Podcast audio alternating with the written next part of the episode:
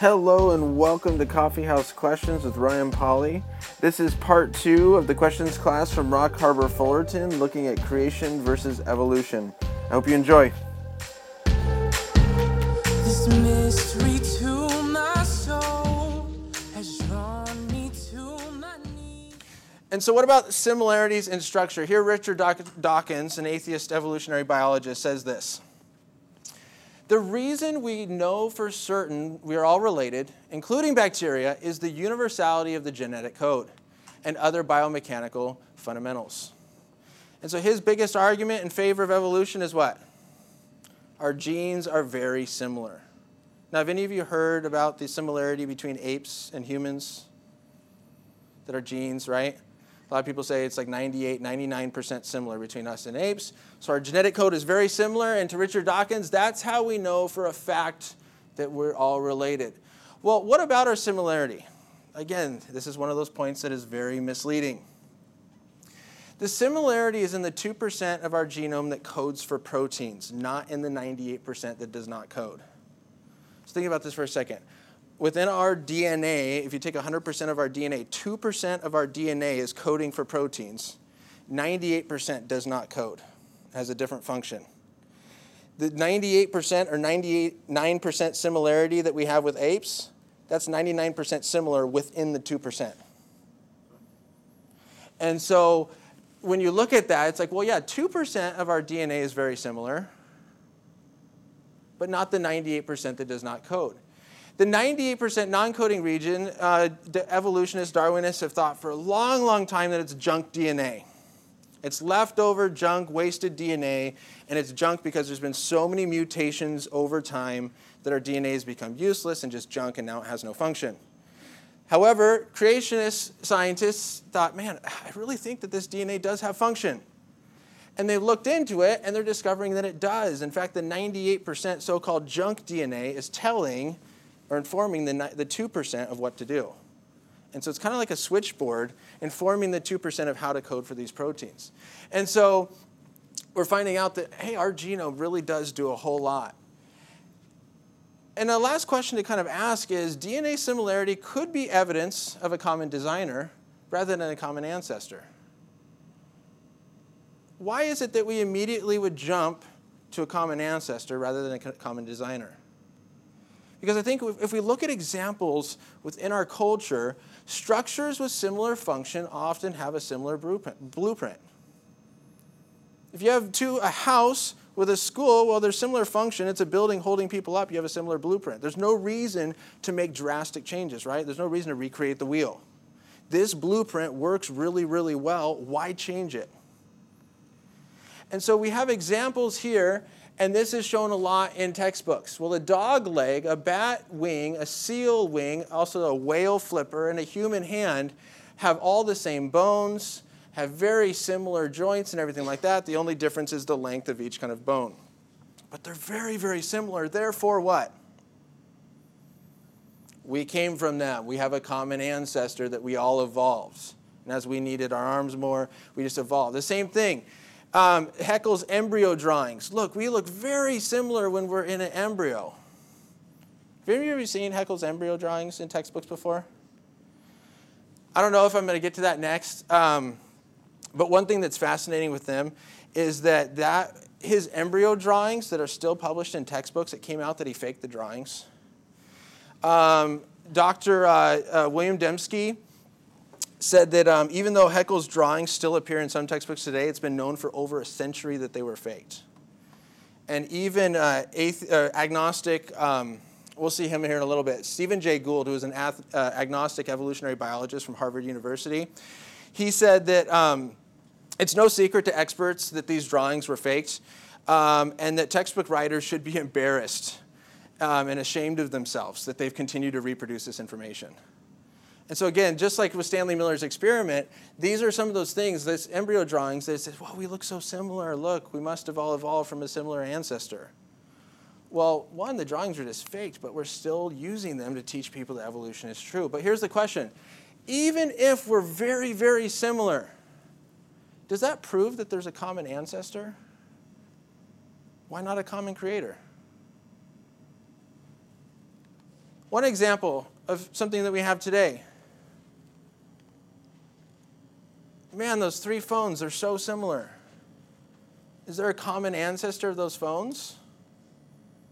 Or did we realize, well, we have a similar, what is it right here? A similar, structures with similar function often have a similar blueprint. blueprint. So we have three phones that have very similar function. They all need to do the same thing make calls, use apps, text. So why change it that much?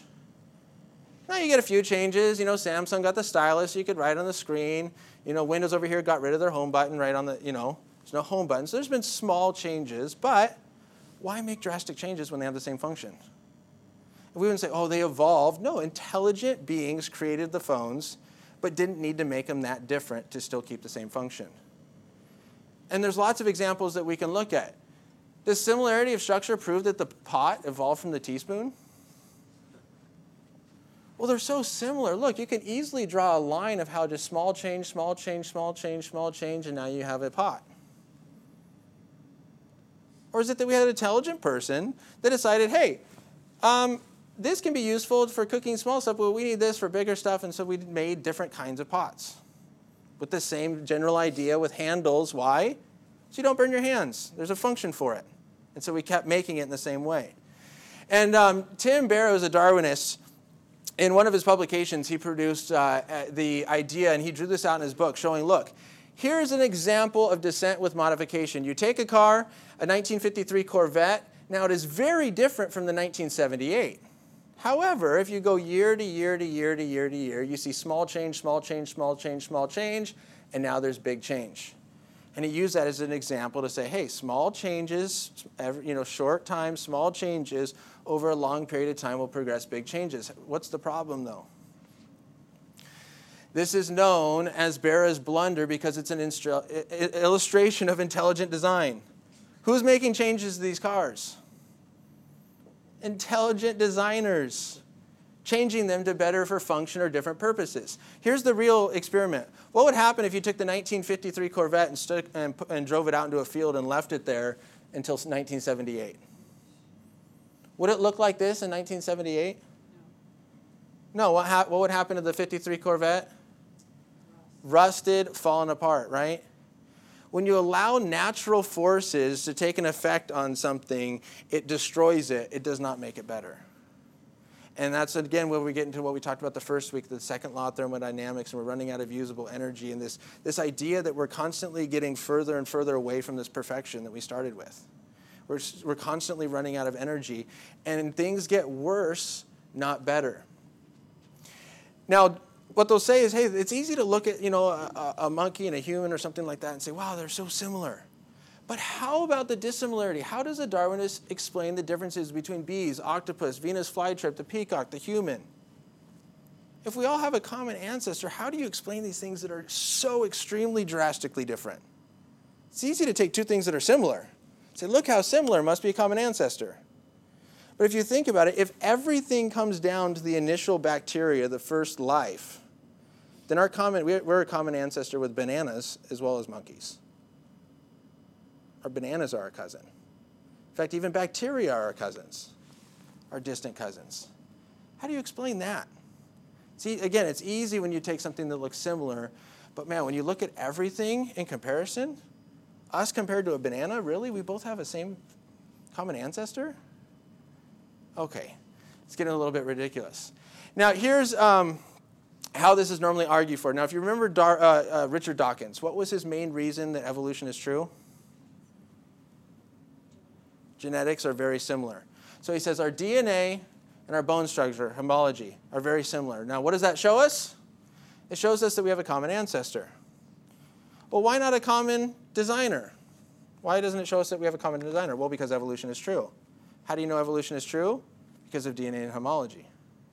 Another way this works is DNA and homology show us there's a common ancestor. Why not a common designer? Because the common designer doesn't exist. God doesn't exist. How do you know God doesn't exist? Well, because everything is explained through evolution. How do you know evolution is true? And the same thing. What is this called? Circular reasoning.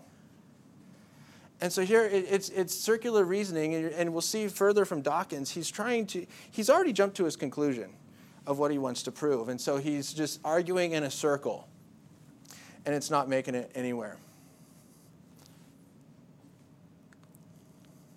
If you do the experiments and you analyze how much information is required to get, say, a new protein fold, it's just far beyond what you can get by random mutation and natural selection. How far beyond? Axe published his findings in the Journal of Molecular Biology. He determined that among all the possible amino acid combinations, the probability of generating just one short protein by mutation is roughly 1 in 10 to the 74th power, or one chance in a hundred trillion, trillion, trillion, trillion, trillion, trillion. To put that in context, there's only 10 to the 65 atoms in the entire galaxy. So to build a new functional protein by selection and mutation within the time allowed for the Cambrian explosion, what you're essentially having to do is equivalent to a blindfolded man looking throughout the entire galaxy for one marked atom. So what we're talking about is searching for a tiny, tiny needle in, a, in an enormous haystack and, and having a very limited time to search. So, on the question of something like the Cambrian explosion, there does not appear to be any way that unguided random mutations can accomplish what needs to be accomplished to explain new functional proteins. And certainly by extension, wherever in the history of life you would need to have multiple new protein folds, the probabilities multiply. So there's no reason to think that this is plausible. So, what were the chances of getting one new functional protein? Yeah, 10 and 74th power. And he said there's only 10 and 64th atoms in the entire universe, in our galaxy. So it's like marking an at, one atom and saying, go find it. That's the probability. And then he said, well, in order to get lots of new proteins, now you multiply the probability. And we'll look here at that in a second. One thing I forgot to mention uh, at the beginning, kind of going forward now, um, when we're looking at this, um, I'm going to assume uh, the old Earth perspective. Um, I think that within old Earth creationism and young Earth creationism, either the Earth is 6,000 years old or it's 14.3 billion years old. Um, you know, Christians can go back and forth on that, and there's different reasons. And if you want to talk about that later, we can. Um, but I think a lot of times when we're discussing evolution with an evolutionist, I want to accept all of their conclusions when it comes to the age of the earth and all of their things, and then show them that their theory fails even with their own scientific findings. You know, I think if we say, well, your evolution is false because the earth is only 6,000 years old, well, then they just reject that and they throw that out because they think the Bible is ridiculous. And so, kind of here moving forward, just for the sake of argument, we're going to take an old earth perspective just to show that even using their own findings of the age of the earth and that kind of stuff, we can still show that it's more probable.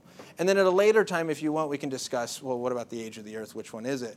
Um, but just for now, for the sake of argument, we're going to take that old earth approach just to look at it from their perspective.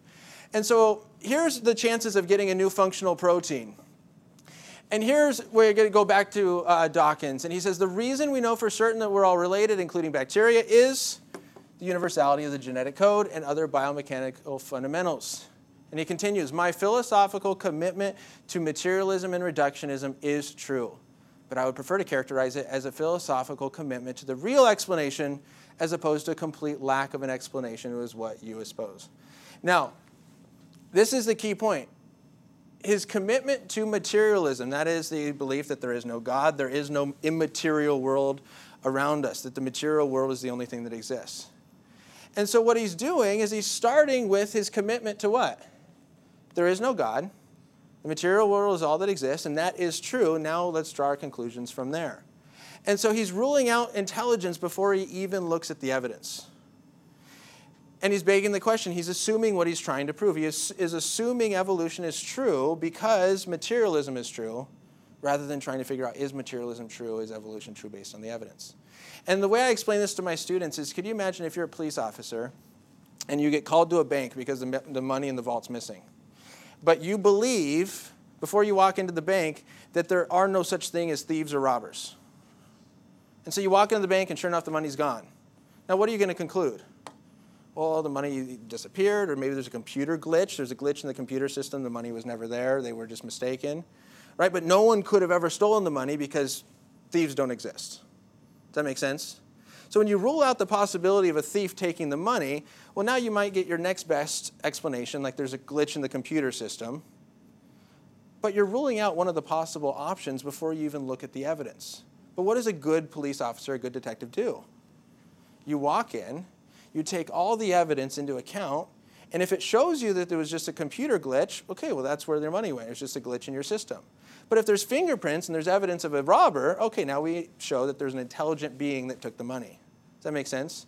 What's happening here, though, is that he's ruling out intelligence before he even looks at the evidence.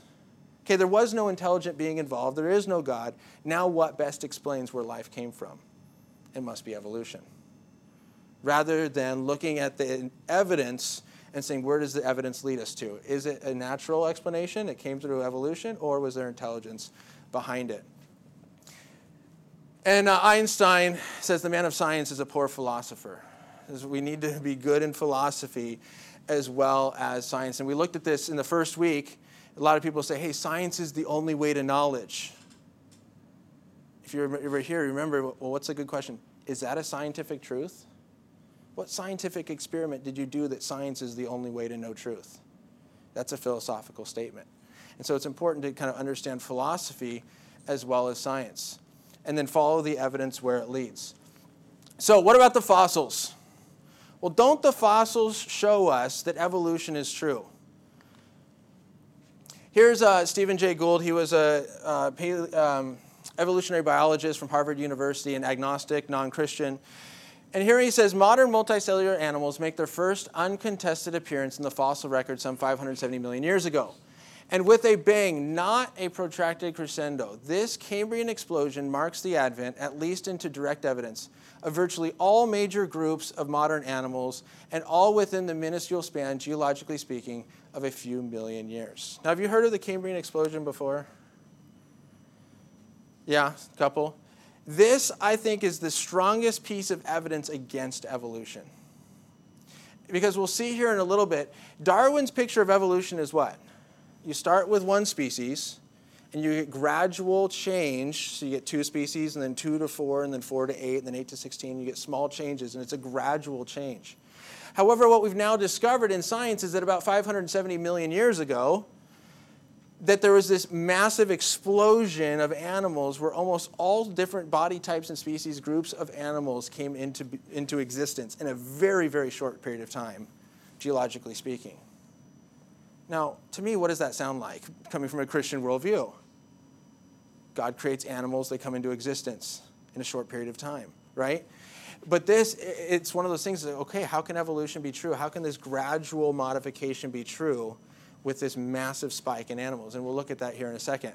And so what he says is that, hey, there's two big issues with the fossils that are inconsistent with gradualism. First of all, this idea that, that the species, uh, when we, they appear in the fossil record and when they leave the fossil record, they're generally identical. There's very little change in species from when they first show up to when they leave the fossil record. And the other issue is the sudden appearance. The species do not arise gradually uh, by steady transformation of its ancestors, but it appears all at once fully formed. How do you explain that?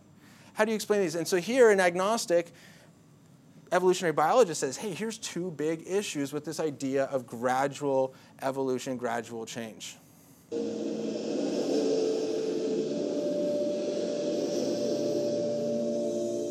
Imagine a graph, if you will, of the appearance over time of phyla.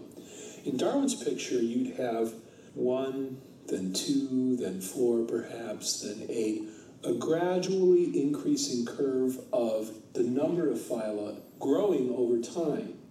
What you actually have in the fossil record is a sudden spike in the number of phyla that appear during the Cambrian, and then a few that trickle in uh, across the rest of geologic time. This kind of discontinuity is radically at odds with the Darwinian picture of the history of life. The pattern we see is the major body plans present at the beginning, and that the organisms that we know today fall into one or another of those major body plans. They don't gradually increase over time.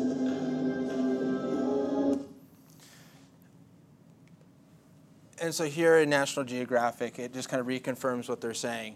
And so in 2004, National Geographic put out an article that said, illuminating but spotty, the fossil record is like a film of evolution from which 999 of every 1,000 frames has been lost on the cutting room floor. Right, what are we normally led to believe when it comes to fossils? That we have all the changes, we have all the transitional fossils, we have the complete picture, and it shows this tree. But in reality, we don't have most of the fossils. We, we don't have it. It's very spotty, and we don't have all these in between features. And so, what would the fossil record look like if intelligent design is true? What would it look like if God is the one that created the fossils?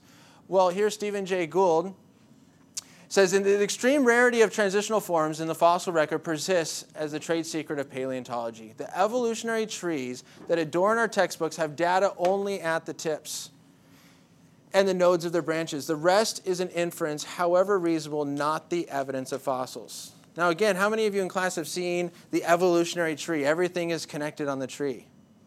And we'll see here in the video here in a second and, and examples of it. Here he says, no, we only have evidence where? At the very tips. All the rest of the tree is just an inference. It sounds good, but it's not reasonable and it's not based on the fossil evidence. Again, another thing that looks very, it's very misleading uh, within our textbooks.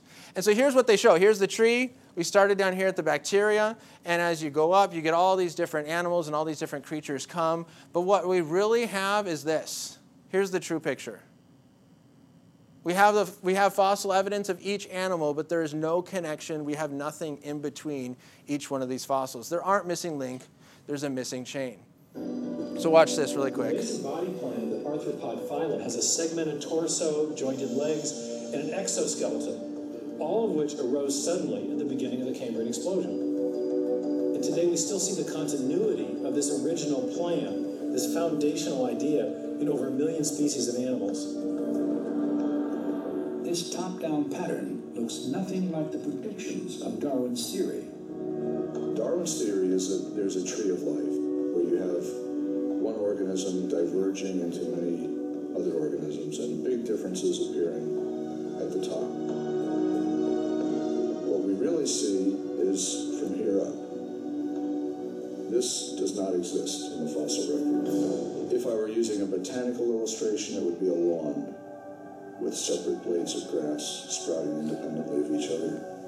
And those would be the phyla. Now, within each phylum, there is subsequent diversification, but even there, I don't see the branches connecting that would make them a tree of life. Darwin was caught in the grip of a deep dilemma. The fossil record showed him one thing, his theory told him something else. He comes to an impasse at this point and he says, if this pattern holds, it is a genuine argument against my view. And I think 150 years later, uh, we've added a great deal more detail to the picture, but I think the basic problem is still unsolved.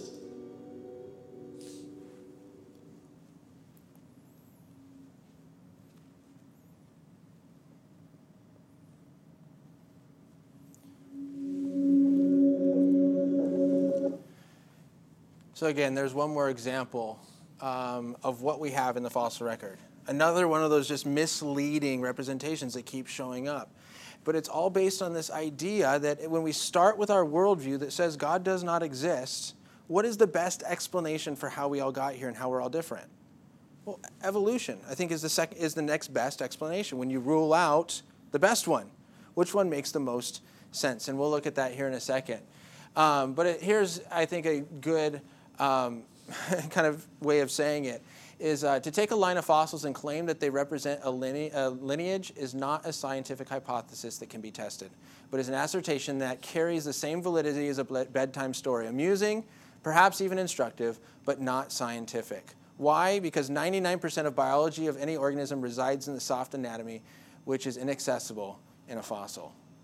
And so there's just a lot of jumps made, but it's one of those things of, hey, if you want this to be true, if you're looking for answers to prove Darwinian evolution true, well, then these fossils that are very similar can make can build a strong case. But when you start, but it's when you start with that idea that it already starts out as true.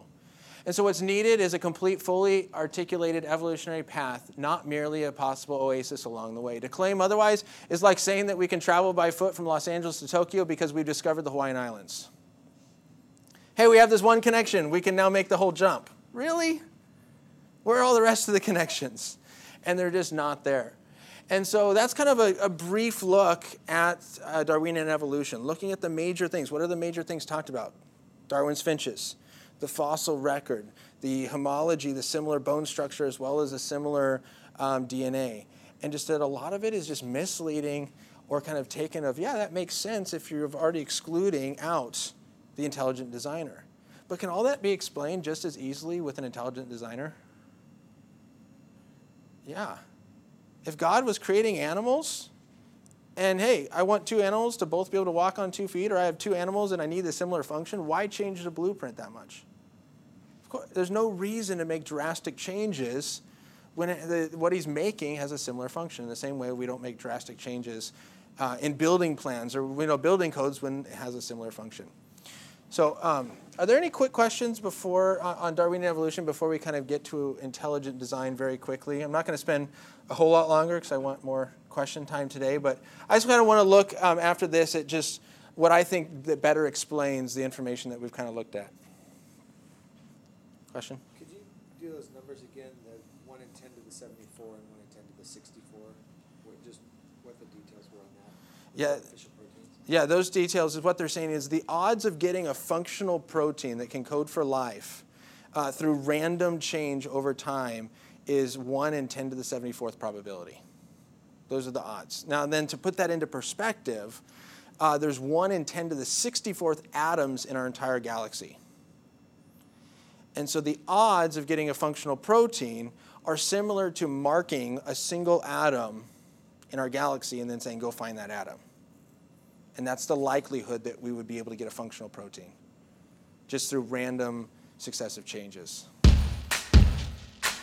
Well, I want to thank you so much for listening to the second part of the Coffeehouse Questions podcast from Rock Harbor Fullerton on uh, creation and evolution. The final part will be coming up next. You can uh, find it at Coffeehouse Questions. But I want to ask you if you've been listening to this podcast, it would mean so much for me to for you to go to iTunes to rate this podcast.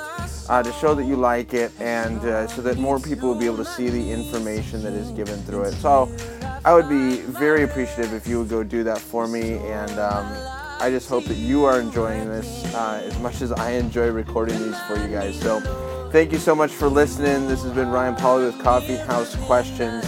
Have a great rest of your week and God bless.